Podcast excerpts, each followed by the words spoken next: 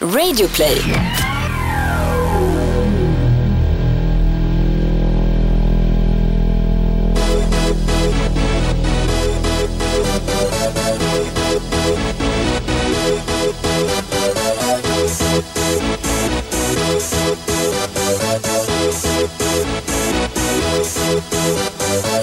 Y'all ready for this? Med smset “Jag är öppen 4 cm och eh, huvudet är på väg ut” så sparkar vi igång det här 46 avsnittet av Toto Balutto. Det här är ju eh, kanske höjden av eh, commitment. Du Ja. får smset från din eh, partner, din sambo. Eh, ert tredje barn är på väg. Hon är alltså öppen 4 cm och Ja. du säger “trycker du på räck?” Ja, alltså hon, hon, hon är alltså, hon har åkt till barnmorskan bara för att kolla så att allting är bra. Sådär som man gör inför det för gärna. Eh, bara för att kolla så att allting är bra och eh, barnmorskan eh, tittar till då som man gör. Och eh, säger att hon är öppen 4 centimeter och att ja, barnet kommer i eftermiddag och du måste åka in till BB. När du får det smset, känner du mer nu får vi spida på Tutto för att jag har barn på väg eller känner du mer nu får du knipa för att jag håller på att spela in Tutto? Jag skrev, kan du knipa till 13 så vi hinner spela in i alla fall. Eh, hon, hon, hon skulle ta bussen eh, över. Otroligt. Det du kan ju bli anmäld där. Vad sa du? Du kan ju bli anmäld om någon lyssnar här. Kan jag bli det? Ja, någon slags misshandel är ju det där. Ja. Psykisk eller Eh, fysisk, jag vet inte. Men, men hon, hon är i goda händer. Kan du knipa till 13 så vi hinner spela in Tutto? Hon är i goda händer. Ja, ja. Det blir ett spännande avsnitt i alla fall. Eh, Vi sitter som på nålar. Eh, Din tredje dotter Florence är snart här. Snart är hon här. Hur känns det? Eh, inte så mycket just nu faktiskt. Du har tankarna på annat håll. Tankade på annat håll. Vad tänker du på då? Afrikanska mästerskapen, gårdagens straffavgörande, Burkina Fasos eh, keeper som glider fram och, och missar den sista. Kinas intåg eh, på fotbollsmarknaden. Eh, viktiga saker. Deadline day börjar landa liksom igen, man börjar känna av eh, vilka gjorde det bra, vilka gjorde det mindre bra. Exakt. Eh, det, det hände ju inte så mycket på den allra största av scener med de allra största lagen. De var ju väldigt passiva. Eh, Men med svenska, alltså, är man från Sverige så var det en aktiv sista dag. Ja, hela januari var jag aktiv, men som du säger, sista dagen, jag som jobbade med det och, och sände webb-tv, räddades ju av det som hände framförallt i Stockholm då. Eh, vi eh, lär få anledning att eh, återkomma till det. Vi ska dessutom säga att Kristoffer Svanemar är på väg in i studion. Vi har ju fått eh, ringa in förstärkning här om du nu måste dra och bli farsa. Kommer Florence idag, då kommer hon att få dela födelsedag med eh, Ivan Perisic och Gerard Piqué. Dessutom eh, den gamla Glasgow Rangers mittfältaren Barry Ferguson, men det tror jag inte smäller så högt i Casa Wilbacher. Men av Piqué och Perisic, eh, Alltså, vem, säga. tror du, vem, vem, vem tror du Florence eh, om 15-20 år kommer vara, vara mest nöjd med Vad sa du, Piqué och, Ivan Perisic. nej inte Perisic i alla fall. Nej, vadå då? Gillar du inte honom? Finns det någonting oestetiskt med hela hans uppenbarelse kan jag tycka. Ja, och det, det eller, vad, vad säger man, det pikade väl under sommarens EM när han kom ut till eh, gruppspelsmatchen mot Spanien var det va? När han hade då färgat sitt hår röd och vitt Jag var på den matchen Gustav. Nej jag var på den matchen första för eh, Kroatien. Var det mot Tur- turkarna? turkarna på Parc des Princes. Ja, men hade han verkligen det schackrutiga då? Eller sparade han Jaha, inte du den menar att han bomben? eventuellt inte hade det till, ja det, det är möjligt, det minns jag inte. Men vet du vad jag minns av den matchen? Nej. Förutom att det var bra drag bo, både på turk och kroat. Ja men det var att just Perisic var ju helt otroligt bra och efter att ha sett honom då, aldrig live visserligen, men en hel säsong med Inter. När han har varit eh, ja, men stelbent, träbent och Visserligen snabb då, det, har- det har man ju sett, men inte hans liksom, storhet har inte kommit fram, hade inte kommit fram i Inter. Och sen så då i den matchen mot Turkiet när han bara sprang sönder enorma sår på hans vän, vänsterkant. Och kändes nästan som en Bale i den matchen. Och bara löpte, löpte, kom förbi hela tiden. En mot en var han bra. Ja, det var farligt så fort bollen kom ut på vänsterkanten. Och se det live också, just det här steget han har, det här drivet han har, det, det var faktiskt jävligt mäktigt. Det var det jag tog med mig från det och Modric tog jag med mig från den matchen. Mm.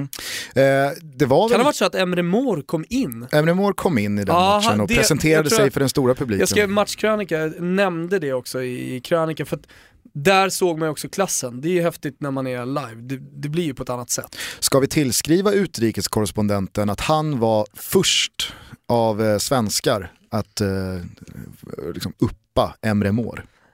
Han hade ju koll på honom det är mycket redan. som ska tillskrivas utrikeskorrespondenten, bland annat detta. Ja. Nej, men, eh, han hade ju koll på honom redan eh, från sin tid i Esbjerg i Danmark. Mm. Eh, det var ju därifrån de, de Har hämtade han honom. sagt det någonstans eller i någon WhatsApp-grupp? Men jag kommer ihåg att han sa det, håll koll på Emre Mor, Var det är han the det? next big thing. Ja, typ i en WhatsApp-grupp. Eh. ja, men det är svårt att tillskriva då till våra miljoner lyssnare. Ja, det är, det, det är i och för sig sant. Hur som helst så blev ju det där EMet startskottet på vändningen då i Perisic karriär. För att eh, är det någonting Inter-supportrarna är överens om, det är inte ofta det är en majoritet som tycker likadant eh, av Inter-supportrar, så är det väl att Perisic eh, är lagets eh, kanske bästa och viktigaste spelare Nu, nu. ja, men en- helt klart en revival i alla fall. Och jag tror att han kommer bli otroligt, alltså han kommer vara nyckelspelare för ganska lång tid för Inter. Tycker att han har landat rätt bra där, han har en bra lön, han kommer inte locka speciellt mycket av, av storklubbar, eh, även, om det, även om det kommer några, för det är ju så att Inter, eh, även om det kommer några bud, för det är ju så att Inter eh, från och med i sommar kommer satsa enormt mycket pengar på marknaden. De har Sunning som har kommit in och köpt klubben till 70%, 30% fortfarande kvar hos Tohir. Det är väl bara en tidsfråga innan det löste 100. Eh, och kineserna planerar, det vet vi om, att, eh, att satsa enorma cash alltså. Vi får väl se om Perisic, eh, när vi summerar hans karriär, kommer upp i eh, hälften av alla tunga meriter och titlar som Gerard Piqué har samlat på sig genom sina dagar. Jag tycker att det är fett med spelare som verkligen har vunnit allt. Gerard Piqué är ju en av de här spelarna som har vunnit EM, han har vunnit VM, han har vunnit Champions League, han har vunnit eh, otaliga ligatitlar, inhemska kupptitlar, han har vunnit VM för klubblag. Han har ju verkligen vunnit allt. Eh, och, och må så vara att han har gjort det i ett Barcelona som var överjävligt bra och eh, i, i många säsonger ganska så överlägsna. Så att om de inte hade vunnit så hade det varit ett mindre fiasko. Men det går ju inte att ta ifrån honom att han har lyft alla de här pokalerna och att han har varit en, en, en stark bidragande orsak till det. Nej, verkligen. Sen har det ju raljerats ganska mycket kring Gerard Piqué i och med hans eh, förhållande, eh, allting runt det. Är det, är det världens stabilaste kändispar? Det måste vi ändå tillskriva dem. Helt klart. Känns det, det otro- blåser ju aldrig Nej, kring nej. det förhållandet.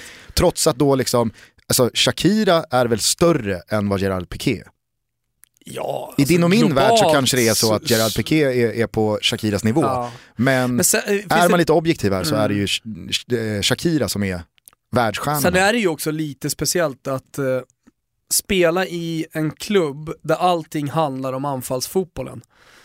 Det enda man pratar om när det är Barcelona är ju vad händer framåt och sen så kan man då i förbifarten nämna att det, det, det är ett dåligt försvar också. Det är svagheten i Barcelona. Om man, om man gör någon så här svag taktisk analys som man brukar göra i ligaguider.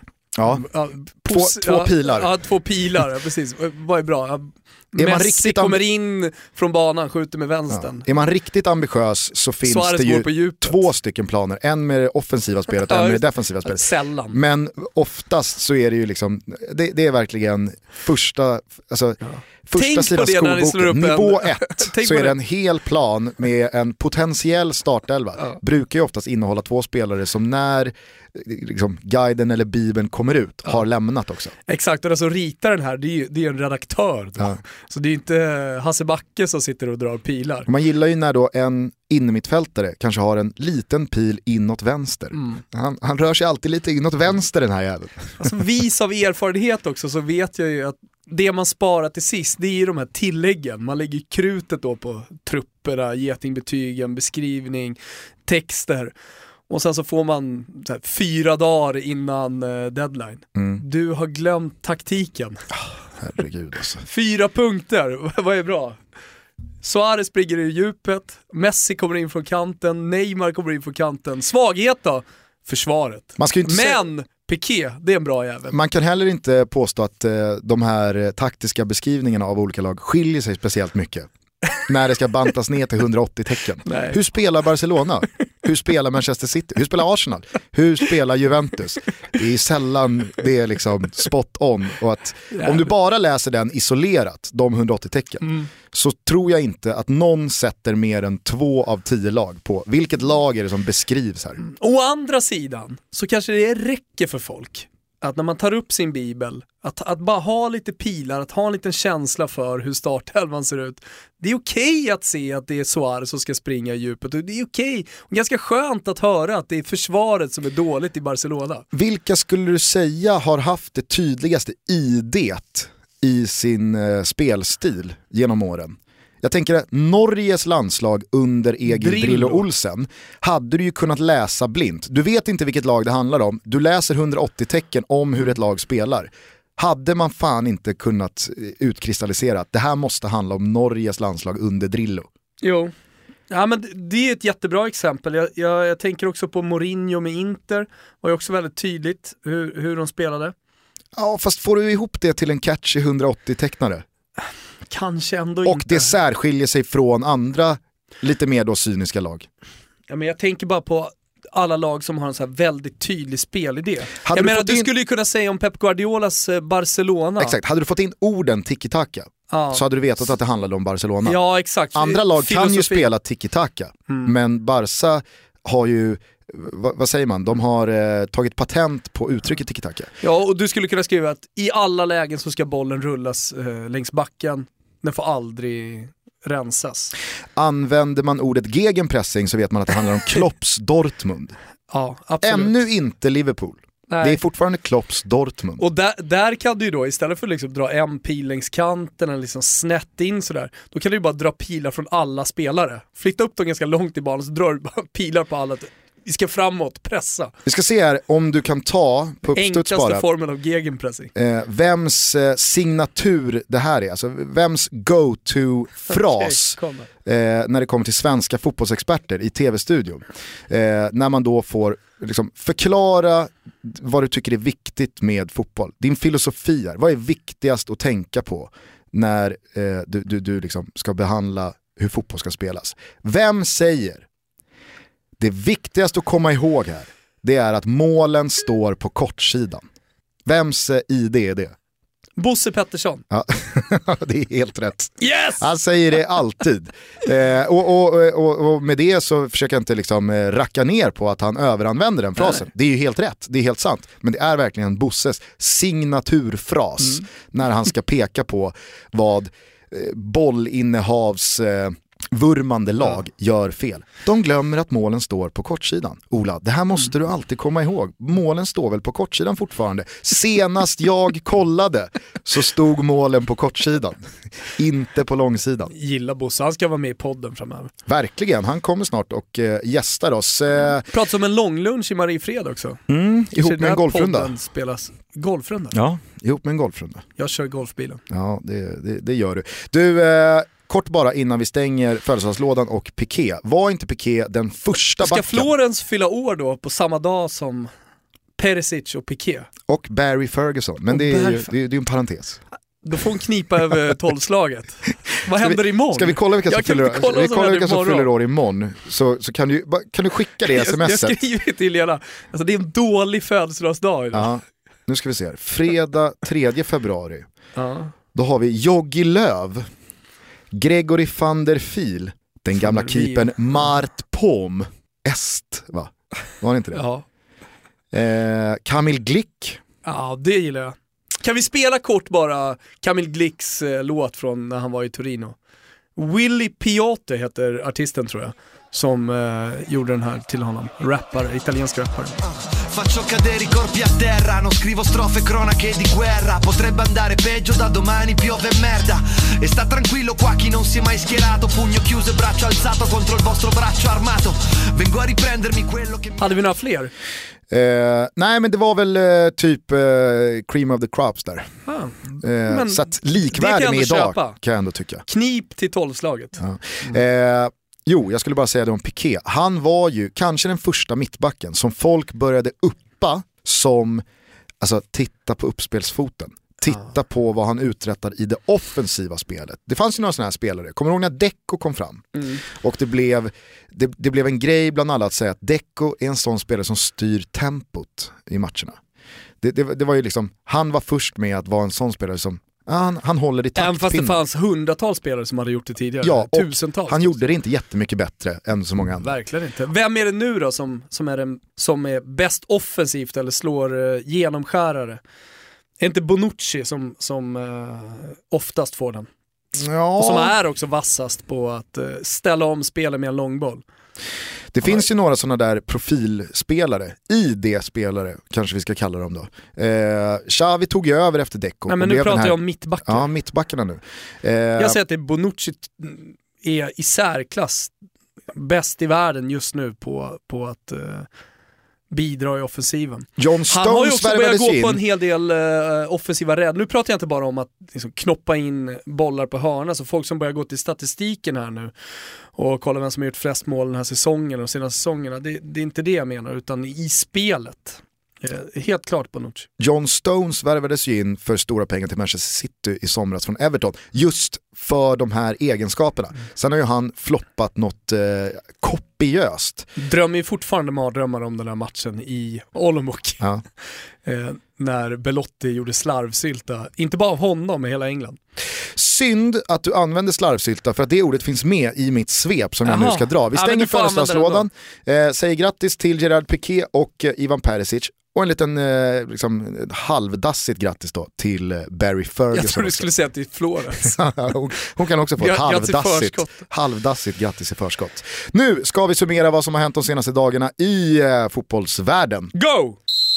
Gammal är äldst. Ja, nu kanske många tror att vi inleder på Stadio Olimpico i Rom där 40-åriga Francesco Totti blev stor matchhjälte för Roma genom sitt 2-1 mål i den 96 minuten mot Cesena i kvartsfinalen av Coppa Italia. Nu väntar ett semifinalderby mot Lazio och chans till revansch för de gulröda för finalförlusten 2013. Men nej, det är inte Er Pupone som ska lyftas fram här, det är istället Egyptens 44-åriga målvakt, lagkapten och nationalikon Essam El Hadari som ska hyllas. Den gamle burväktaren blev stor segerorganisatör när Egypten slog ut Burkina Faso på straffar igår kväll och El Hadari avslutade med två räddningar. Målvakten kan nu ta sin femte Afcon-titel och Egypten sin totalt åttonde genom historien. Det skulle göra nordafrikanerna till bäst genom tiderna. I Premier League premiärmålade Gabriel Jesus eh, för Manchester City när Peps gäng gjorde slarvsylta av West Ham. Kun Agüero satt hmm, skadad på bänken och efter brassens succéstart och argentinarens minst sagt svala senaste tid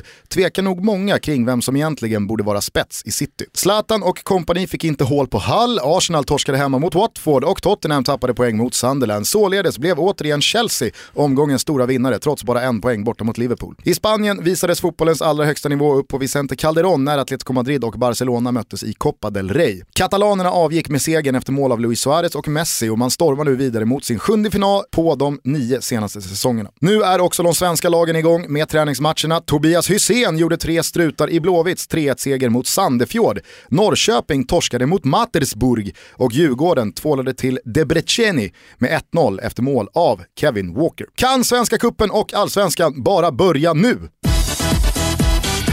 Snyggt, jag skulle vilja börja Afghan, men ska vi hälsa eh, min ersättare höll jag på att säga. Nu sitter jag ju kvar här, men Kristoffer Svalemar var, varmt välkommen också till Toto Balutto. Igen, varmt välkommen tillbaka till Toto Balutto. Stort, stort, stort tack. Har du en eh, sambo som håller på att föda också? Det har jag inte. Det hade varit en dålig ersättare i så fall ja, tar in. verkligen. Vi ersätter en soon to be dad med en annan. Ja.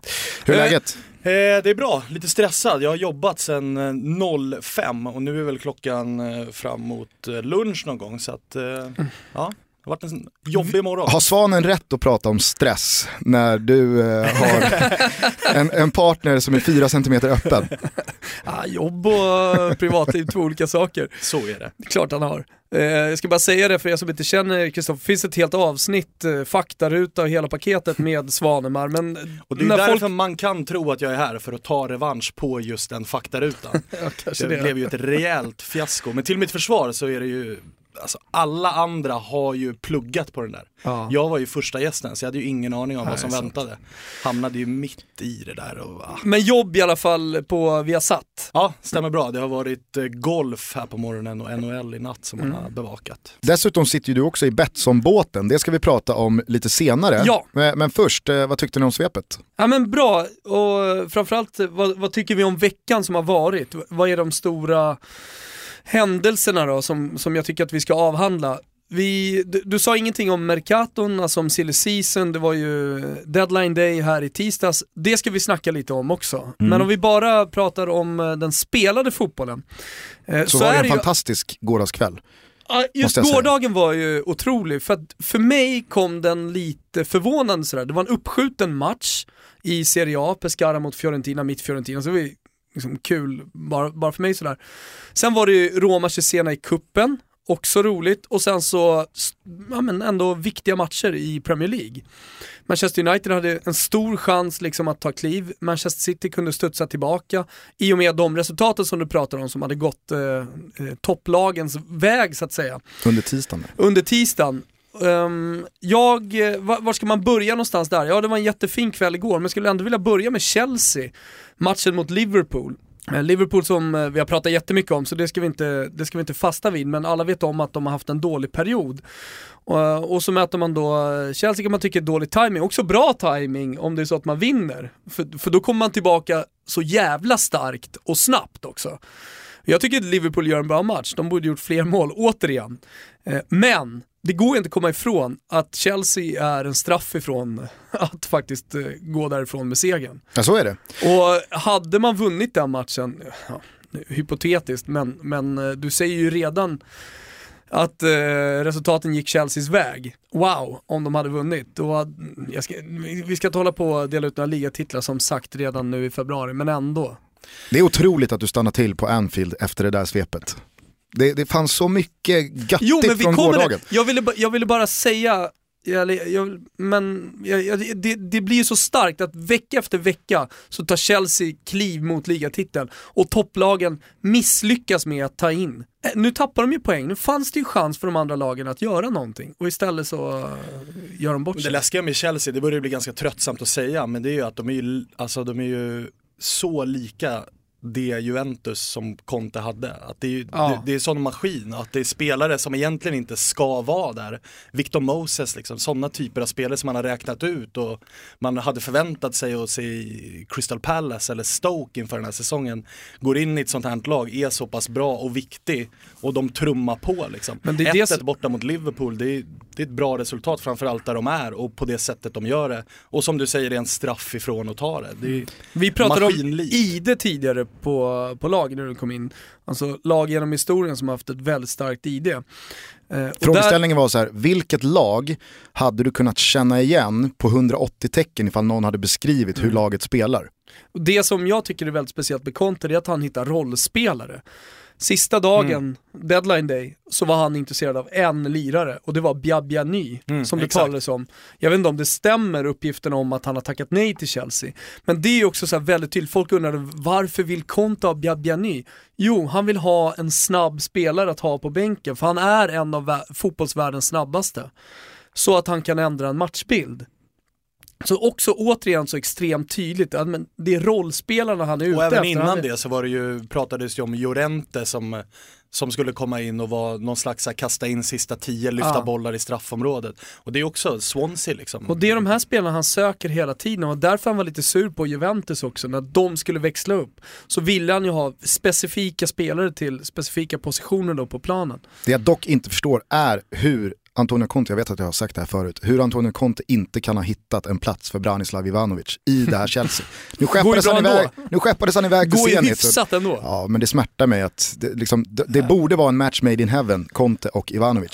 Men Vi kommer tillbaka till deadline day sen. Ja, eh, Svanemar, skulle du säga precis som jag att eh, gårdagen, alltså den första februari, var kanske 2017 års bästa Toto Balutto fotbollskväll? ja, Jag satt och eh, kollade, både- alltså, jag satt och kollade Manchester United Hull, Roma Cesena, Atletico Madrid, Barca och Burkina Faso, Egypten. På fyra olika skärmar. Det var en Ja, fantastisk jag, kväll. jag böt ut eh, Burkina Faso mot Pescara Fiorentina men Både, annars hade vi samma där, men både inför kvällen men även som den blev. Det hade ju kunnat bli, för det var ju mycket, Roma Cesena, det ska vara en klar Roma-seger. Fiorentina mot ett Pescara som inte har vunnit en enda fotbollsmatch i år. 40 matcher sedan de vann i Serie A. United hemma mot jumbon. Alltså på förhand så, det hade ju kunnat bli en ganska trist kväll också med 2-0 United, 3-0 Fiorentina och 2-0 eh, 2-0 Roma. Nu blev ju resultaten också, de hjälpte ju till i att göra kvällen fin.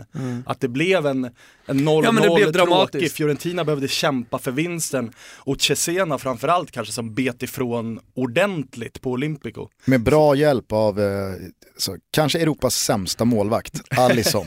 Ja, på tal om bra hjälp så vart det ju straff i 90 det hade man ju också på känn. ah, 95. Ja, 95. Eh, på tal om målvakter, jag skulle i alla fall vilja stanna till vid eh, Egyptens nationalikon som jag tycker ändå fick sig en rättmätig hyllning här i inledningen av svepet, nämligen Essam El Hadari. Ja, det är tydligt att du vill stanna vid honom. Ja, jag tycker att det är fantastiskt med de här spelarna som, alltså det, det är nästan som att de bef- befinner sig i ett parallelluniversum. Eh, för att för oss och jag tror eh, många andra svenskar, många andra europeer, så är det ju här en målvakt som är bara ett enda stort frågetecken. Man har ju ingen aning om vem den här snubben är. Men där är ändå en spelare som har spelat landslagsfotboll i över 20 år. Han är 44 år gammal. Han har staplat ligatitlar i Egypten på hög. Han kan alltså vinna sitt femte Afcon. Och jag, jag fascineras av, som jag sa, som jag uttryckte det, att, att, att det finns nästan parallelluniversum i fotbollen också. Det här är ju, det är ju det är en världsstjärna i Nordafrika. Det, det är en snubbe som går på vatten. Den gamla klassiska sägningen, man behöver inte betala för sig på restaurang eller ute på fik. Ha, ha, hans barnbarn kommer ju inte behöva göra det i Egypten. Eh, håller ni med mig i att det, liksom, det titlar för att även sådana här spelare påminner ju en om hur stor fotbollsvärlden är. Ja absolut, ja, men, och det är väl det som är fantastiskt också.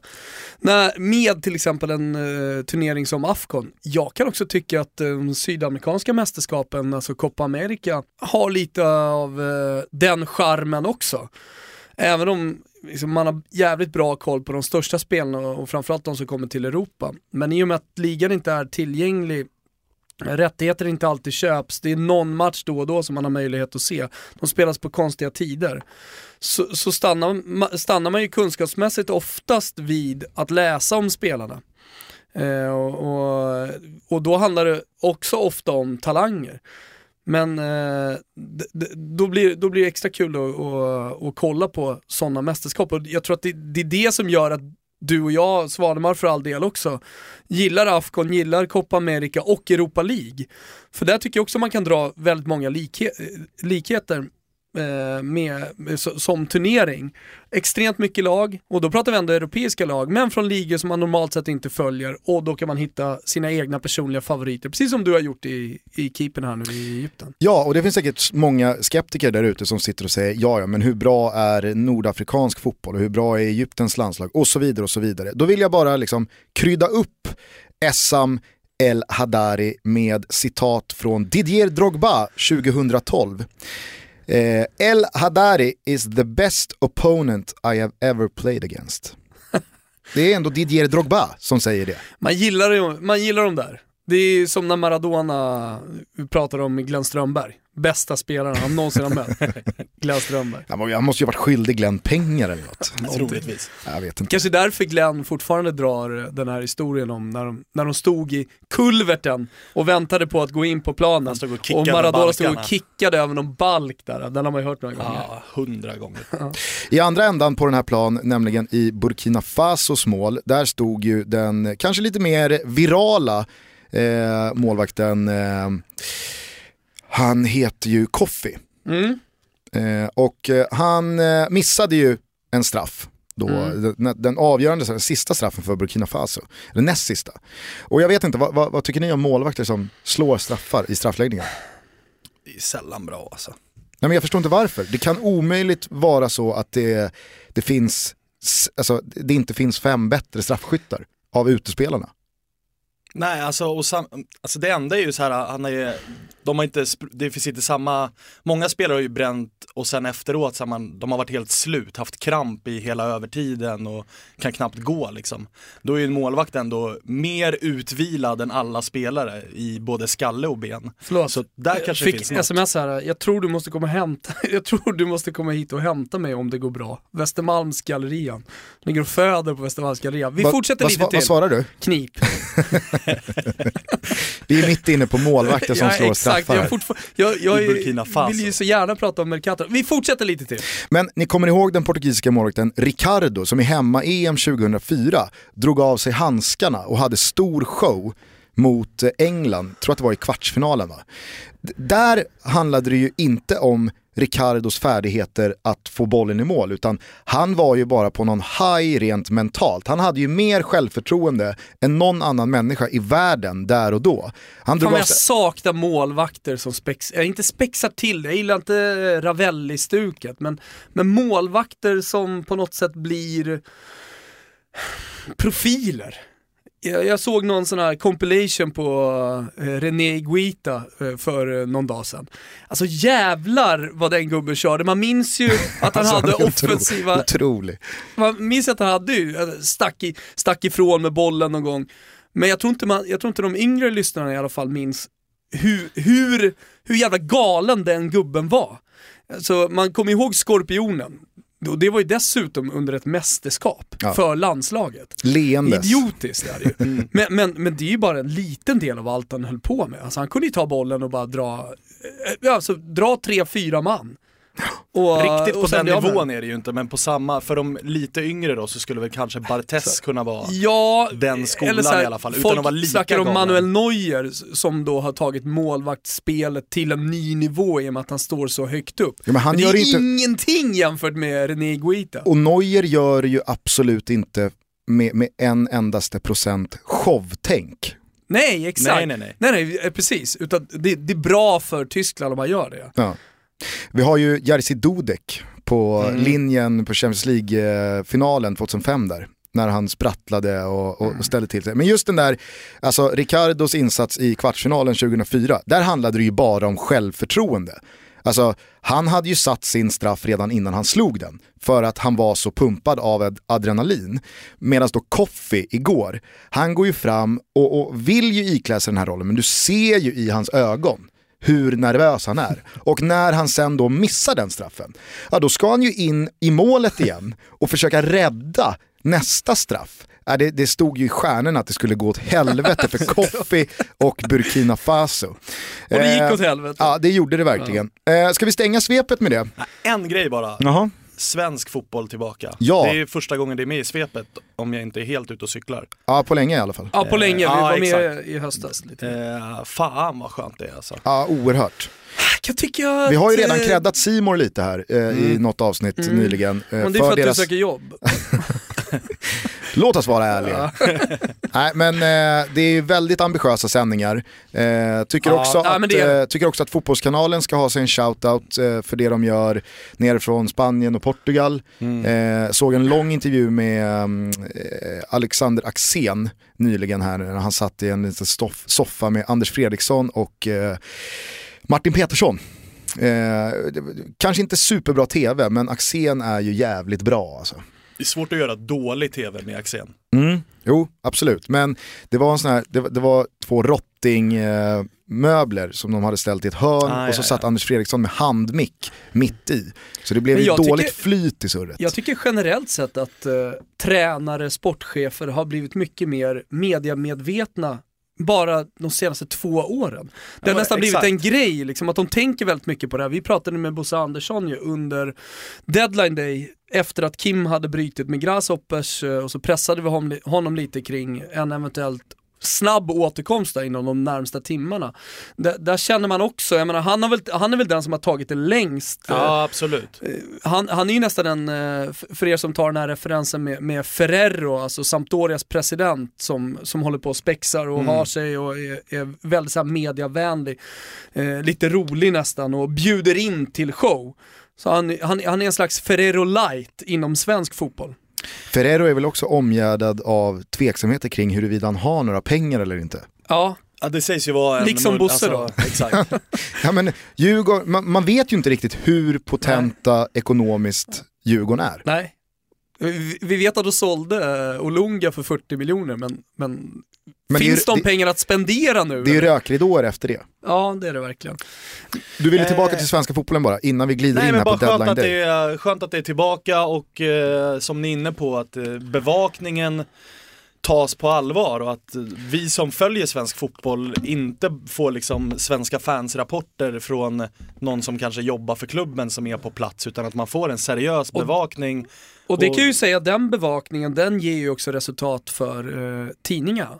Ja men precis. Alltså, och det all- det finns och- ju ingenting som klickar så bra, ja, förutom några extrema saker, typ som Zlatan, att, Mm. att det, det händer något, eller ett eh, extremt nyhetsläge, men om man säger rent ligamässigt så finns det ingenting som klickar så bra som allsvenskan. Mm, Vilka och lag Även det du är inne på att sportchefer och tränare har börjat fatta att det finns bättre fotboll för folk att välja ut i Europa och vi behöver hjälpa till att sälja vår produkt och, och, och promota den. Vi kan inte bara sitta och säga Men inga kommentarer Nej, alla men- men sen- det är glädjande. Sen kan man ju tycka, liksom, man kan stirra sig blind på koefficienten, att allsvenskan rasar, att det inte går bra ute i Europa. Men å andra sidan kan man också kolla på hur många spelare som numera tar klivet ut i Europa. Jag tycker att januari har varit ett väldigt bra exempel på det. Alltså unga spelare, och inte bara unga spelare, en, sp- en sån som Viktor Claesson som har varit på gång, eh, som går till Krasnodar nu, tjänar jättebra pengar, kommer att spela i, i Europacuperna. Eh, sen har vi ju självklart liksom Alexander Isak, men mycket runt om det också, Fåre som går till Stuttgart. Det, det, jag kan i alla fall inte minnas en så aktiv svensk utmarknad Nej, och så inte så pass, alltså inte kvalitetsmässigt i alla fall. Det är, alltså spelarna, de bra spelarna går inte längre till Holland och Danmark eller, utan de går ändå till, Nu- till liksom klubbar som, eh, som är på väg uppåt Nu- och, eller i stora ligor. Så att, Ja, men det är precis. extremt glädjande. Nu, smy, nu, förlåt Gustav, men nu smiter vi över lite till eh, deadline day och sådär. Jag ska Ja, men bara det är väl säga helt okej, det var väl en smooth Ja, övergång. Jag ska bara säga det att jag, jag läser Gazettan här eh, och eh, de har sammanställt hur mycket de olika ligorna har spenderat under, eh, ja dels januarifönstret, men eh, om man säger hela 16-17. Kan ni gissa vilka som spenderar, har spenderat mest pengar? Ja, kan, man inte, Av de europeiska ligorna. kan man inte sätta den, Mm. då, då, då vet jag inte. Det måste vara England. Ja, ja absolut. Men, Det måste eh, vara England med typ dubbelt så mycket ner till tvåan. Ja, det stämmer. Ja, tack. Eh, exakt dubbelt så mycket. Vilka är tvåa då? Eh, ja, alltså jag pratade ju lite England med... har spenderat 16 miljarder totalt på spelarköp sedan eh, i somras då, så sommar, sommarfönstret och vinterfönstret ihop. De, spelade, spenderade, de engelska klubbarna spenderade 2,2 miljarder under januarifönstret. Ja, och kan vi inte hålla oss till det? För att det finns ju vissa sådana här otroligt tunga värvningar som några få lag har gjort som drar upp snittet. För att jag, jag såg de här siffrorna också igår, men de var isolerade till januarifönstret. Och jag pratade lite med Svanemar om det igår kväll. Att eh, det, den, den anmärkningsvärda siffran, det är ju Spanien. Hur otroligt lite pengar som spanska klubbar har spenderat på spelare det här Ja, januarifönstret. men vilka kommer trea då, totalt? Både, både sommar och eh, vinter. 16-17 här nu. Ja men eh, alltså det, som, det var ju anmärkningsvärt då att både Italien, Tyskland och Frankrike är ju framför Spanien. Har spenderat mer pengar än spanska klubbar. Ja, bara under vinterfönstret här så spenderade ju Spanien, vad stod det? 25 miljoner 25 miljoner euro. That's it. Sen okej. visst Ni har de här in- siffrorna i huvudet och inget kul att köra någon slags frågesport här. Det går att lägga in att Real Madrid såklart hade transferförbud där men jag har svårt att se att de hade klättrat ändå på den listan. Jo, Men, då ska för man komma ihåg- övergripande bara, så våra lyssnare får lite koll här nu. England har alltså spenderat 16 miljarder kronor på sommar-vinterfönstret. Italien har spenderat 8 miljarder. Tyskland, trea, god trea, på 6,5 miljard. Och sen kommer Spanien på 5 miljarder lite drygt och till slut Frankrike 3 miljarder. Kollar man bara på vinterfönstret så har spanska klubbarna inte gjort någonting i stort sett. Alltså det, det, det är 250 miljoner kronor som har, som har spenderats. Alltså den stora värvningen när Gazettan, och det skulle komma till vad det gäller eh, allsvenskan också och Alexander Isak. Gazettan har valt att eh, eh, ta Stefan Jovetic som den stora värvningen till den spanska ligan, men han kommer ju på lån så han är gratis. Men hur som helst, i England så pratar man om eh, en Didi I Frankrike så är det Julian Draxler såklart som gick för 400 miljoner till PSG. I Italien så är det Roberto Gagliardini, den unga talangen från Atalanta som köptes för nästan 300 miljoner av Inter. Och i Tyskland då, Alexander Isak, hans ansikte kommer upp här. Eh, 9 miljoner från AIK till Dortmund. Och vi har ju säkert några lyssnare här som eh, lyssnar på oss eh, men har hjärtat inom den svenska fotbollen. Kanske inte förstår så mycket kring eh, spansk transfermarknad och sådär. Men ska man sätta det i, i, i relation till varandra så kan man säga att 250 miljoner har alltså alla spanska lag eh, spenderat i januari. Det är typ Robert Snodgrass från Hull till West Ham, eller Alltså, det är Berahino. inte ens Gagliardini, det är inte ens Payet. Nej, Eller så är Payet runt där, men, men ändå. Som Det- jag för övrigt ja. tyckte var den, den bästa värvningen på slutet där. Ja, jag tycker att eh, Zenit seglar förbi i eh, sista timmen när de du tar. Branislav Ivanovic. Klart jag tycker. Eh, sämsta värvningen får man väl ändå tillskriva Ipswich som alltså plockar hem Steven Taylor som Portland eh, 2 släppte Men- gratis. Nästan så jag vill säga eh, Gabbiadini, men Bara Köper kort sådär på tal om, alltså vilka har gjort det bäst och så. Jag tycker att PSG stärker verkligen truppen i och med att de tar Julian Draxler som har fått en flygande start också. Och dessutom så värmer de in Guedes från Porto. En framtida spelare också här i nuet. Eh, Och där man som- dessutom har ryktats knäppa United och andra klubbar på näsan som ville ha honom. Det är också Exakt. ett bra betyg. Och det är väl faktiskt en sak som ska in i det här också, i de här siffrorna, för att verkligen understryka hur sjuka pengarna i England är. Det är att i de här siffrorna finns det alltså inte ett enda nyförvärv från Chelsea, Manchester City, Liverpool, Arsenal, Tottenham och Manchester United. Alltså de sex stora, de sex lagen som, som verkligen attraherar de flesta spelarna i världen. De har inte gjort någonting i januari och ändå så är England på en helt egen nivå Ja, ekonomiskt. Det är ju bisarrt. Och det, jag ska också säga så här, folk som tycker att det har varit slow, att det kanske inte hänt så mycket, så spenderas det mer pengar än någonsin för varje fönster som går. Eh, med vissa undantag då i olika ligor. Nu har ju, alltså den spanska, eh, det, det spanska vinterfönstret är ju såklart präglat av att de, de, de stora klubbarna, höll jag på att säga, men Real och Barca inte får värva. Eh, Det, det ska ju verkligen sägas. Där kommer det ju hända saker i sommar. Men bara för att då jämföra med den ligan som i alla fall ekonomiskt är på starkast uppgång, kinesiska Super League, så har de så här långt, för deras fönster stänger den 28 februari, så vi kan ju räkna med att det kommer spenderas en hel del sekiner utöver de 175 miljoner euro, alltså de är god tvåa just nu bakom Premier League, kommer förmodligen också gå om Premier League. Eh, Där finns det ju fortfarande drömmar då från de kinesiska lagen Och nu pratar vi januari. Stort. Nu pratar vi januari. Ja. Wayne Rooney kan fortfarande gå. Didier Drogba, höll jag på säga. Nej, men Han jag ska inte tänker, gå jag någonstans. Diego med, Costa. I de här räknas då alltså inte Oscar Jo. in. Jag tänker att det var december. Nej, det, ja, men december det är vinterfönstret. Okej, ja. Och, jag eh, säger januari, Och Premier League ligger på vinterfönstret. 260 miljoner euro. 220. 220. Eh, så så det, är ändå, det är ändå lite perspektiv. Nu får ju de betala i, ganska extrema överpriser också för spelarna. Eh, I och med att klubbarna vet om att de har pengar. Och, och, men, men de stora pengarna ska ändå sägas, som, som den kinesiska lagen lägger, det är ju på lönerna. Vi har ju nästan hutlösa 40 miljoner euro, alltså ja, i runda slängar då 400 miljoner per år. Tvåårskontrakt värt 800 miljoner för Carlos Tevez. Nästan hutlöst. Det är, Men det är tycker fortfarande att det finns en liten rimlighet i, i de här summorna. Alltså även i, i svenska mått mätt så finns det ju, det har ju gått diskussioner om eh, alltså, att allsvenska klubbar har blivit, tjänar mer på sina övergångar. Men det har ju också med Kinas inträde att göra.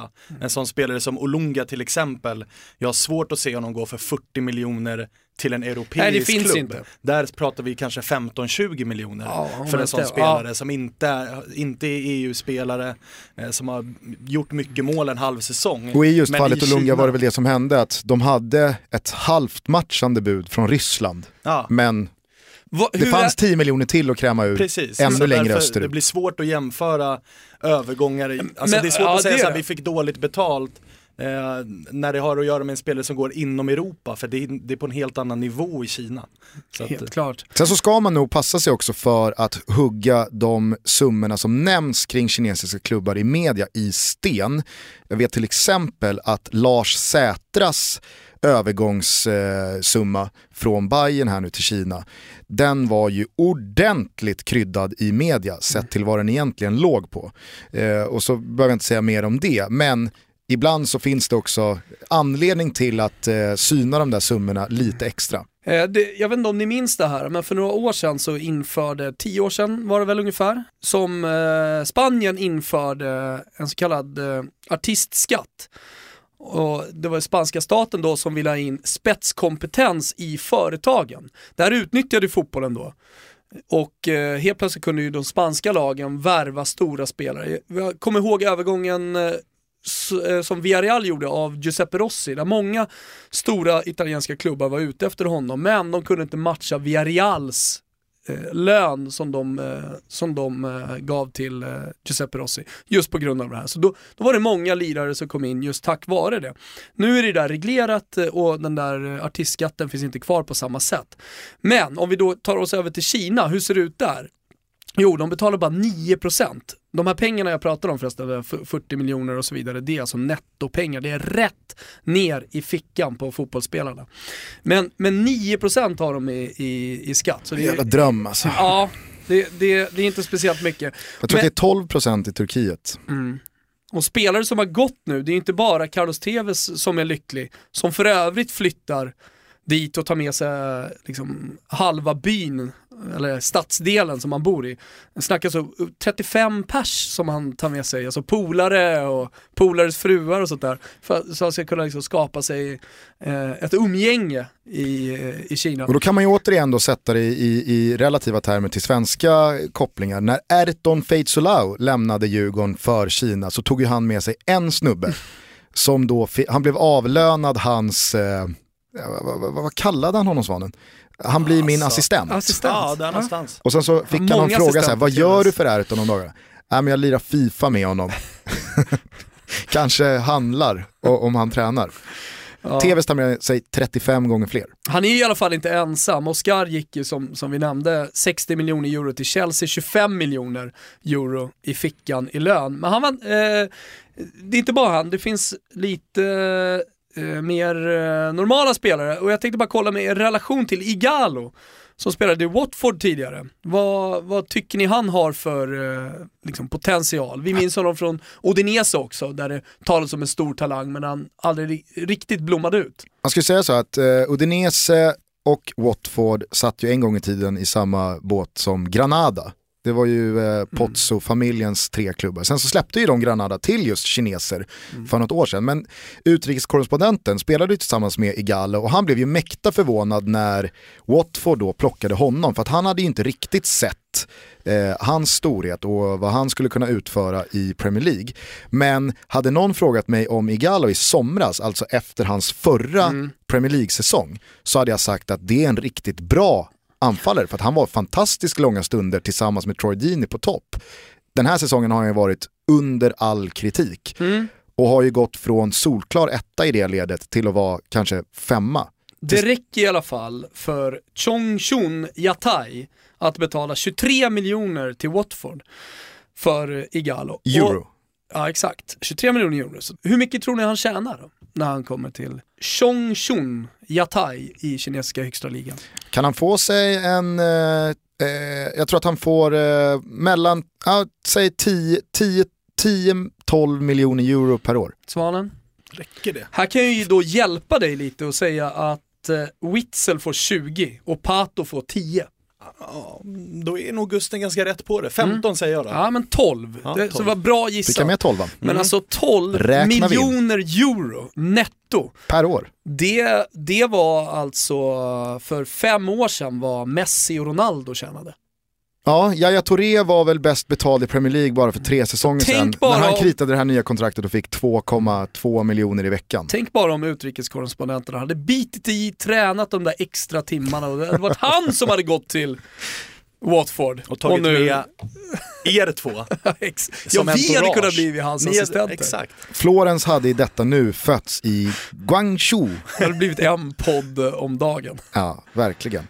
Ja, nej men eh, kul att du kommer in med så hårda siffror och det, det, det målar ju bilden av Kina lite bättre. Men det finns också de som säger nej. Cristiano Ronaldo har ju tackat nej. Det här är uppgifter, det, det ska absolut sägas. Men det talades i alla fall om ett bud på 300 miljoner euro till Real Madrid.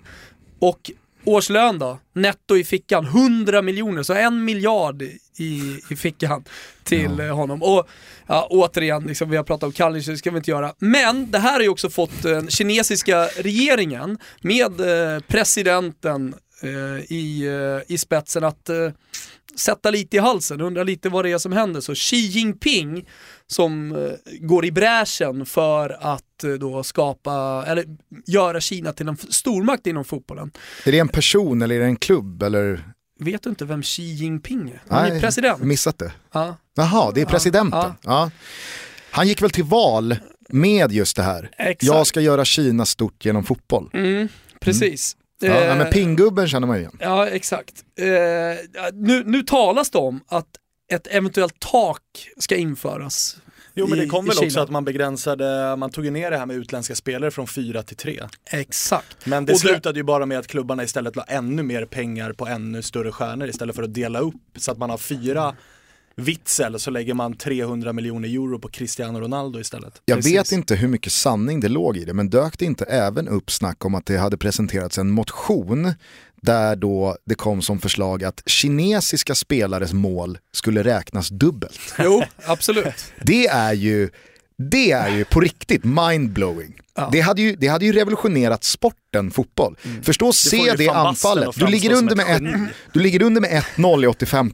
Alla passar. Du har Cristiano Ronaldo i laget för en miljard per säsong, men du har även. Jong Dung som kostar ja, men, 10 000 i månaden. Men hans mål räknas som två. Vem passar man i 86 när du ligger under med 1-0? Ronaldo eller Dung-gubben? Det hade, varit, det hade ju varit kul att se, men också Också, här dör fotbollen på riktigt. Mm. Kina präglar ju i alla fall den här, eh, januari, det här januarifönstret. Eh, och inte bara då in att de köper väldigt dyrt. De har också eh, sett till att Trent Sansbury har gått till Inter. Och varför då? Jo, för Sunning Group som äger Inter numera, de äger även ett kinesiskt lag och där eh, i den kinesiska andra ligan, där får man bara en spelare. Och eh, i och med att det kinesiska fönstret är öppet till den 28 februari så har man inte riktigt bestämt sig vem man vill ha. De vill ju, precis som ni säger, spendera lite större pengar på, på en, eh, man vill inte ha Trent Sansbury liksom i laget utan kanske en större stjärna. Eh, och då ville man göra sig av med honom. Och eftersom man äger då båda klubbarna, då, då skeppade man honom till Inter. Så Inter gjorde kinesiska ägargruppen en tjänst och tog honom istället för Ranocchia. Och då kan man ju också ställa sig frågan, kan det bli så jävla mycket sämre än Ranocchia? Nej, förmodligen inte. Det här blir ju en jättechans för den australiensiska landslagsspelaren Trent Sansbury, men det är också, det är lite anmärkningsvärt att, att, att sådana här grejer börjar hända. Man undrar ju vad Ranocchia satt med för känsla i magen på planet till Hall. Okej, jag ersatts av den här snubben. Vi behöver börja avrunda för att eh, dels så ska Florens födas och eh, dels så är eh, den här studion vi sitter i en, en, en bokad sådan. Kort bara, den stora grejen som ändå skedde eh, ur, ur svensk synvinkel den här deadline day var ju när det briserades att Kim Källström då ska bryta sitt avtal med Grasshoppers. Bosse Andersson, eh, Djurgårdens sportchef, började då tisa alla djurgårdare där ute genom att twittra ut att nyheter på div.se eh, alldeles strax, hashtag Djurgårdsfamiljen, div.se kraschar, ingen vet någonting, Bosse svarar svävande på frågor vad han vet om Kim Källström, han säger att det här är nya uppgifter för mig, en halvtimme senare så presenterar eh, Bosse en ny anfallare, en 19-årig senegales. Det var ju många som trodde att det var med Mittjyllands långa anfallare Just det, det såg som jag. gjorde mål på Manchester United. Nu har jag tappat namnet. Hur, hur Du är ursäktad. Ja, tack. Eh, så att ryktena som kom var ju att det var han, men sen så fick ju Disco i våran deadline day-sändning ett sms från en dansk kollega och sa nej nej nej, det är inte den här gubben, utan det var en 19-årig senegales, precis som du säger. Han fick ju väldigt mycket skit för det här, Bosse, av Djurgårdssupportrarna. Hur ställer ni er till det? Jag kan tycka att det är lite med all rätt. Alltså, han, ha- han vet ju, han visste ju vilken reaktion som skulle bli och det kommer ju bli, han måste ju veta att han kommer landa Kim nu. För att annars blir det ju ett totalfiasko. Ja, alltså jag kan förstå att det är onödigt att bygga upp förväntningar som inte infrias den kvällen. Men vad skulle han göra då? Han hade ju signat den här 19-åriga Jo, jo, men senegalesen. behöver Ska han inte presentera honom? Det kan jag absolut göra, men han behöver ju inte gå ut en halv, först, alltså han behöver inte göra det enligt den tidslinjen. Kim bryter kontraktet Nej, och sen går han sagt. ut på Twitter och skriver håll ut, om en halvtimme kommer nyheter. Och han hade bara kunnat presentera honom. Och nu vet vi ju inte, men man kan ju faktiskt spekulera i att Bosse faktiskt visste vad som hade hänt med Kim och att det här var på gång. Det är klart att han visste det. Ja, och han Alltså, vet förmodligen nu också att Kim snart kommer att skriva på. Ja, det, exakt, det är den eh, Och då spelar det slutsatsen man stor måste roll. dra utav det. Ska man tro eh, schweizisk eh, media idag, eh, alltså torsdag, så handlar ju Kim Källströms brutna kontrakt då om att han har ruttnat på Mm. Grasshoppers eh, ägare och eh, sportsliga ledning som har tömt laget på eh, ja, de, de, de bästa spelarna. Utlovade en titelstrid, Exakt. hade ett bra lag, Kim var central i laget och sen så gjorde man sig av med hans kollegor och istället så är det ett gäng som de skriver, studenter i laget och så Kim Källström då som eh, du säger har ruttnat nu. Stämmer de här uppgifterna så måste jag ju lyfta på hatten för Kim Källström. Ja. Alltså kudos att då gå in på kontoret och säga jag bryter. Ni har inte hedrat ert eh, personliga avtal med mig om att vi skulle satsa mot en ligatitel. Nu skiter jag i det här. Ja, ja, verkligen. Alltså, sen är det en annan diskussion om det är en bra värvning för Djurgården eller om han gör rätt som går dit eller om Djurgården gör rätt som tar tillbaka honom. Eh, jag är väldigt tveksam till det. Men Jag tror så här att det finns väldigt många uppsidor för Djurgården med att ta hem Kim Källström. Kanske framförallt då eh, håsmässigt, medialt, man visar att man är att räkna med, att man verkligen eh, gör allt för att... Eh, Framförallt sportsligt säger jag. Ja, och där är jag inte riktigt lika säker. Nej, för jag tror, att det, kommer, jag tror att det alltså- kommer kosta mer än vad det smakar. Jag tror det jag. tror jag med och dessutom som aik Jag tror ni underskattar Kim. Som, som aik så känns Jag tror det att du har- överskattar Djurgården. För att det Djurgården Kim Källström lämnade, det var Sveriges bästa lag Jag och han hade fantastiska spelare runt sig. Skulle Kim Källström komma hem till Djurgården nu, då så kan du formera ett mittfält med eh, Kevin Walker, Jesper Karlström och eh, Daniel Berntsen. Sen vet jag också att Radetinac och Kerim Rapti finns där, men vilka, ska, vi- vilka finns framför, vilka finns bakom? Det är ett Djurgården. En senegalesisk 19-åring. Det Som du inte vet någonting om Gustav! det är Inte fan ett skit sant. vet om honom. Jag menar bara att jag tror inte att Kim Källström är en skillnad på 4-5 tabellplaceringar för det här Djurgården. Det tror jag faktiskt inte. Och som aik så vet jag, alltså AIK har gjort den här typen av värvning många gånger och det har sällan blivit bra. De här namnen man plockar hem som håsar upp en stämning. Vi, har gjort det, vi gjorde det med Mjällby, vi gjorde det med Dixon, vi gjorde det Mjällby med var ju sönder. Ja, ja, ja, men det var ju en sån värvning. Vi plockar hem honom upp och det blir värsta hypen och sen eh, vi gjorde samma sak med Majstorovic också. Vi vet alla hur det slutar. Så att, Ja, men jag Det är tror Kimpa är något annat. Han är fortfarande the real deal. Spelade Ja, det- EM för ett halvår sedan. det är sällan det faller väl ut och Djurgården har dessutom, då är det, då är det Sabovic som inte kommer få någon speltid. Plus att, vet ni vad Kim har? Som är liksom den bästa egenskapen eh, man kan ha. På Ja, han har ju en spelförståelse. Nej, Och en bra vänsterfot. vänster. Han har tillslag gubbar. Jo, jo, men Det är det, ja, men han, kommer, han kommer gå in och göra skillnad. Han, kommer, han kan stå stilla på planen och göra skillnad. Ja, alltså jag säger ingenting emot hans egenskaper, han kommer göra poäng. Det gör ju Kennedy också i Bayern. Jo, men han är ju skillnad på tre tabellplaceringar. Tveksamt. ja, jag tror också att det är tveksamt. Däremot så, med det här menar jag inte att nej, det, det kommer bli fiasko. Jag tror verkligen att Kim Källström kritar han på för Djurgården. Kim Källström är en tillräckligt ambitiös och smart och professionell fotbollsspelare för att gå in före 100%. Han åker inte hit för att lalla av sista året av karriären. Nej, nej, nej. Och då så kommer han ju verkligen eh, få med sig Djurgårdarna, alltså, jag, jag, kan tänka mig att ett publiksnitt går upp med i alla fall ett par tusen, du säljer säsongskort och, och, och det kan verkligen falla väl ut så. Sen så tror inte jag att Kim Källström kommer lyfta det här Djurgården speciellt mycket sportsligt. Alltså. Jag, jag, jag, tror inte det. Ah, okay. Men det är ju, det är ju jag. Ja. Eh, ska vi landa i alla Ska fall i bett på det? Bosse får både gulaschen och bett. Ja, för får agerandet eh, Exakt. med Kim Källström. Han får en, en, en Tvårätters. Exakt, tvårätters för Bosse. Hörni, vi måste börja sluta. Du ska till BB. Eh, men... Ska, vi, ska vi bara avrunda, eftersom vi ändå pratar uh, silly season, med eh, alla, alla kanske inte har följt de här deadline day-sändningarna. Men det blev ett väldigt stelt ögonblick eh, när kontrollrummet på Expressen väljer att ringa upp eh, Mino Raiola mitt under sändningen. Och eh, jag får reda på det ja, fem sekunder innan han svarar att det är Vet Mino alla att. Mino Raiola är Zlatans agent? Det, Ja. det vill jag nog tro. Zlatans agent, Pogbas agent och så vidare. Ja, så där vidare. behöver vi nog inte vara speciellt tydliga. Då, då måste vi gå tillbaka i det här programmet och, och stärka upp Ja, men vi, är, vi är en inkluderande podd. Ja det är vi verkligen. Men hur som helst, eh, det fanns väldigt mycket, många frågor att ställa. Zlatan har till exempel kontraktsförlängning på gång. Jag valde att fo- fokusera på mittfältaren Kishna. Från Lazio. du får Mino Raiola på tråden en gång per år. Och du väljer att Om bränna. ens det alltså. Du väljer att lägger han bränna oftast, dina- oftast lägger han på direkt. Och det Ja. var väl därför jag inte ställde frågan om Zlatan, för då brukar, då brukar telefonen gå på direkt. Vad är det Eminem eh, har för budskap i låten Lose Yourself? You only get one chance, do not miss your chance to blow. Nej. Och så här lät det. Hello? Hello Mr Raiola, this is uh, Thomas Wilbacher from uh, Expressen in Sweden. Yes. Hello.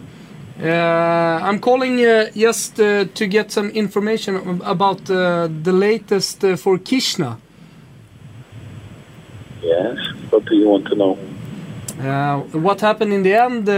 You had some talks in Milano. We heard with Lazio's uh, sport director Iglitare, But and then he went to Lille. of the express? What is that for interest of the expression? It is Swedish.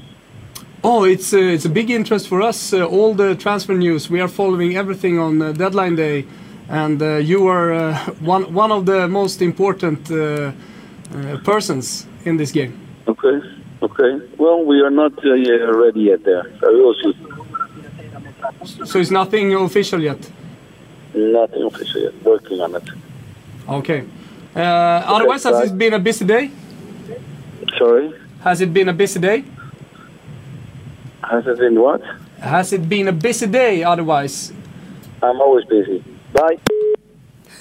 Vi ska börja stänga ner butiken, men innan vi gör det så ska eh, Kristoffer Svanemar få berätta om eh, projektet Destination Europa. Eh, för de som följer Kristoffer på Twitter så har man kunnat rösta på en jävla massa feta matcher som du ska åka Åtta. på i vår. Vad handlar det här om? Mm, det är uh, tillsammans med uh, Betsson som ju är, är eran huvudsponsor och min huvudsponsor så ska jag ge mig ut i Europa och kolla på massa fet fotboll.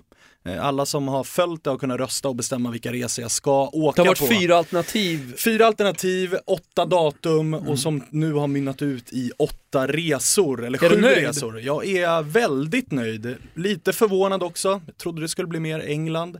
Vi har ju en kvartsfinal i Champions League också som är Som den sjunde resan. Det vet vi inte vilka lag det blir än, så den kommer. Men eh, åtta resor blir det. Tre i Italien, någon Spanien, något El Clasico där och AIK Aten, PAOK som är en Den liten, tycker jag var skön ändå. mm, att, eh, folket röstade igenom. Vad har du själv för personlig favorit då bland de här resmålen eller bland matcherna?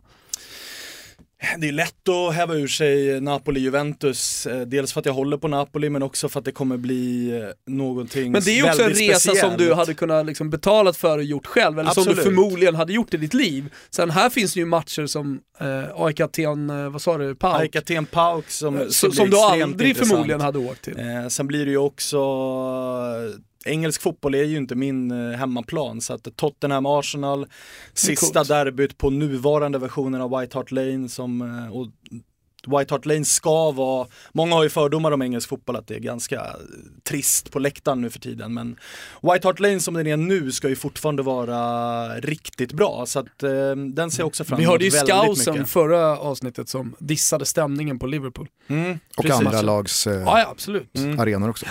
Så att, eh, nej det blir, det blir många roliga resor och det kommer ju sen också mynna ut i program så att alla tittare kommer få följa med på de här resorna. Jag kommer förhoppningsvis träffa massa skönt folk, allt från gamla spelare till supporterprofiler och allt möjligt. Och det här följer man på bästa sätt genom Genom Dest Europa på Twitter, Destination Europa på Facebook och så kommer det även eh, jackas upp lite grann på Instagram-kontot under de resorna vi åker på. Och det här är ju inte bara en jävla gräddfil för dig och ett sånt där jackpot-gig att landa, utan det här kommer ju i slutändan också rendera i att eh, två stycken eh, personer får åka på en av de här matcherna i höst. Mm, inte, ja, eller man får åka på vilken match man vill i höst. Man får välja en match i Europa, så det är bara blunda och peka. Man älskar ju om det är Halmstad. serie B-runkare som vinner det här och Ah. åker på Perugia Como. Ja. Varför Eller inte? Halmstad-Häcken. Ja. Ja, den är. Ta den på. Örjans. Ja. Eh, Okej, och, och hur är man med och tävlar för att vinna i den här Destination Europa-tävlingen? Mm, det har jag ju faktiskt inte, vi har inte kommit så långt ännu egentligen så det här blir första forumet där man får höra hur det kommer gå till. Och jag tänkte att jag faktiskt skulle bjuda in er två också i och med att Betsson jobbar med det här programmet och med mitt program då som kommer. Så att eh, man kommer kunna vinna dels matchtröjor så att det, man kommer, det är inte bara den här resan som finns. Utan, Det är ett gäng eh, matchtröjor. det är ett gäng matchtröjor som ska ut, det kommer finnas eh, lite böcker att kamma hem, men framförallt då jackpotten är, ju, ja, jackpotten är ju resan. Och tävla gör man då genom att eh, gå in på Betsson och spela på de matcherna jag åker på. Så att inför varje match, ungefär en vecka innan, så kommer jag presentera en unik summa, precis som det har funkat med era avsnitt, eh, som man ska spela på matchen jag åker. Och till skillnad från till exempel Tutto-trippen så får man här spela på precis vad man vill. Bara det den matchen. Man kan till och med använda matchen i en kombination med flera matcher om man vill lägga en dubbel eller trippel.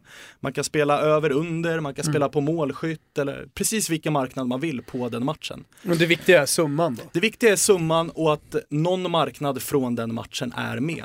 Då kammar man hem en lott till den här resan. Det betyder att man kan kamma hem åtta lotter totalt om man spelar varje...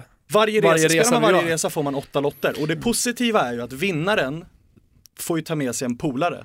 Går man då ihop med sin polare inför den här resan, ja då kan man ha hem 16 lotter. Aj, ja, smart, smart. Och det stannar ju inte där va, för att supercheferna på eh, Betsson, de har ju då valt att samköra Destination Europa med Toto Balutto. Så att eh, inför varje match som Svanemar ska ut på så sätter vi in en extra Toto-trippel för våra lyssnare.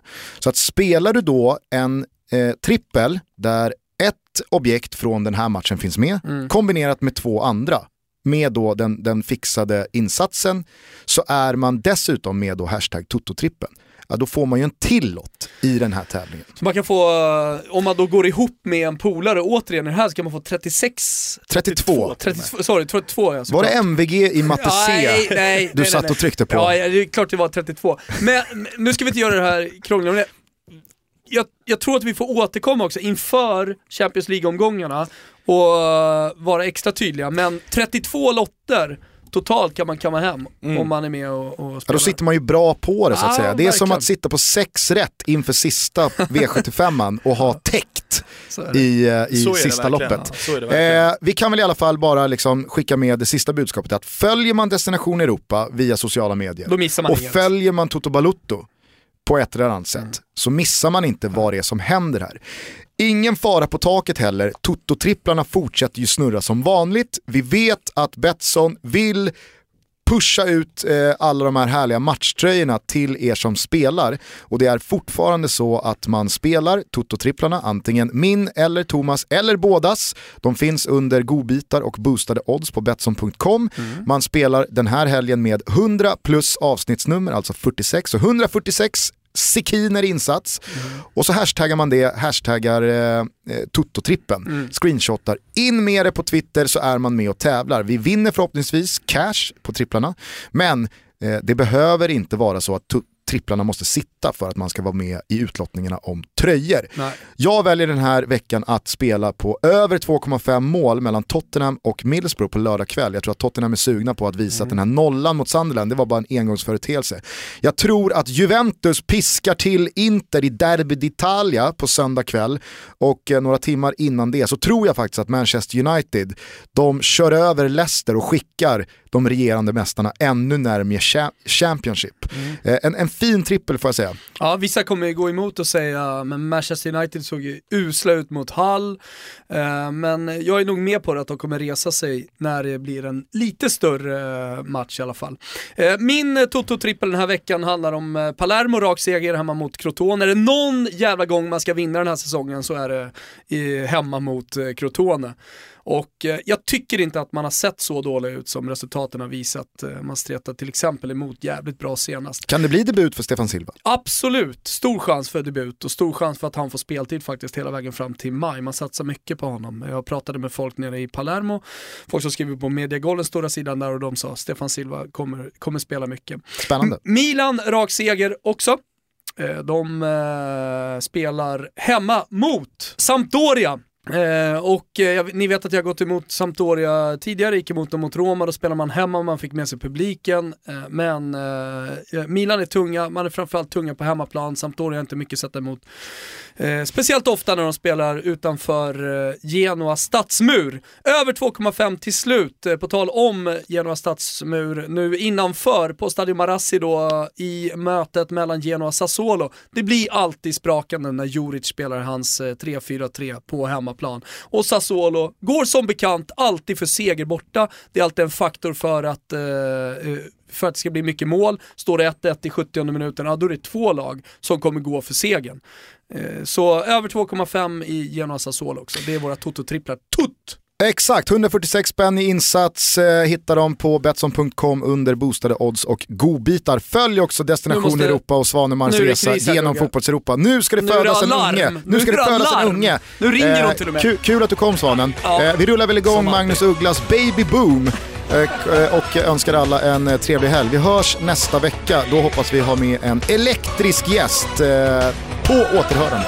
När alla vänners fruar ligger och ruvar får du inte någon frid?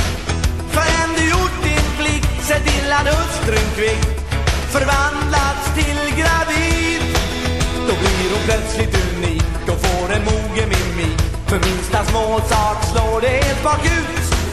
Att bli så märkligt och stort då hon tror sig gjort något som ingen gjort förut.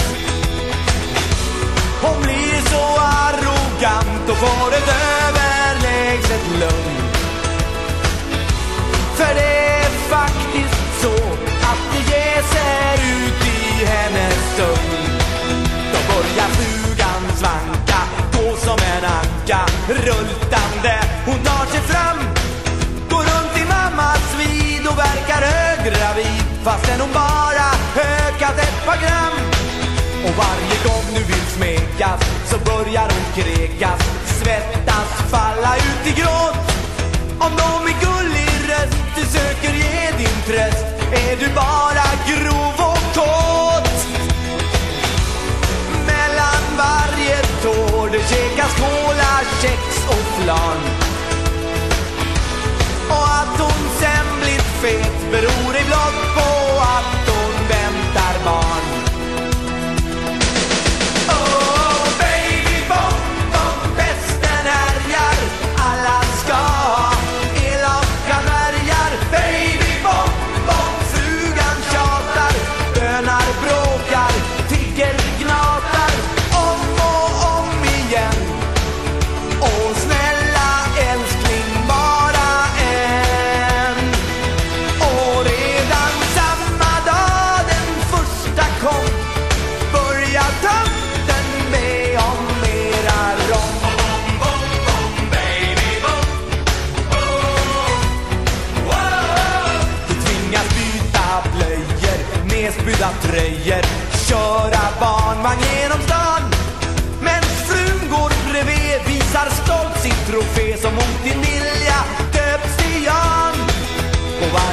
middag och fest. Hon tyckte högst och mest om lilla Jannes fina motorik.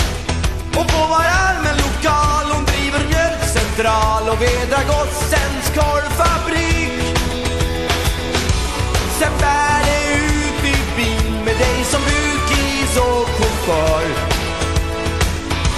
Du har familjen bak, hon sitter skamset ensam fram och kör.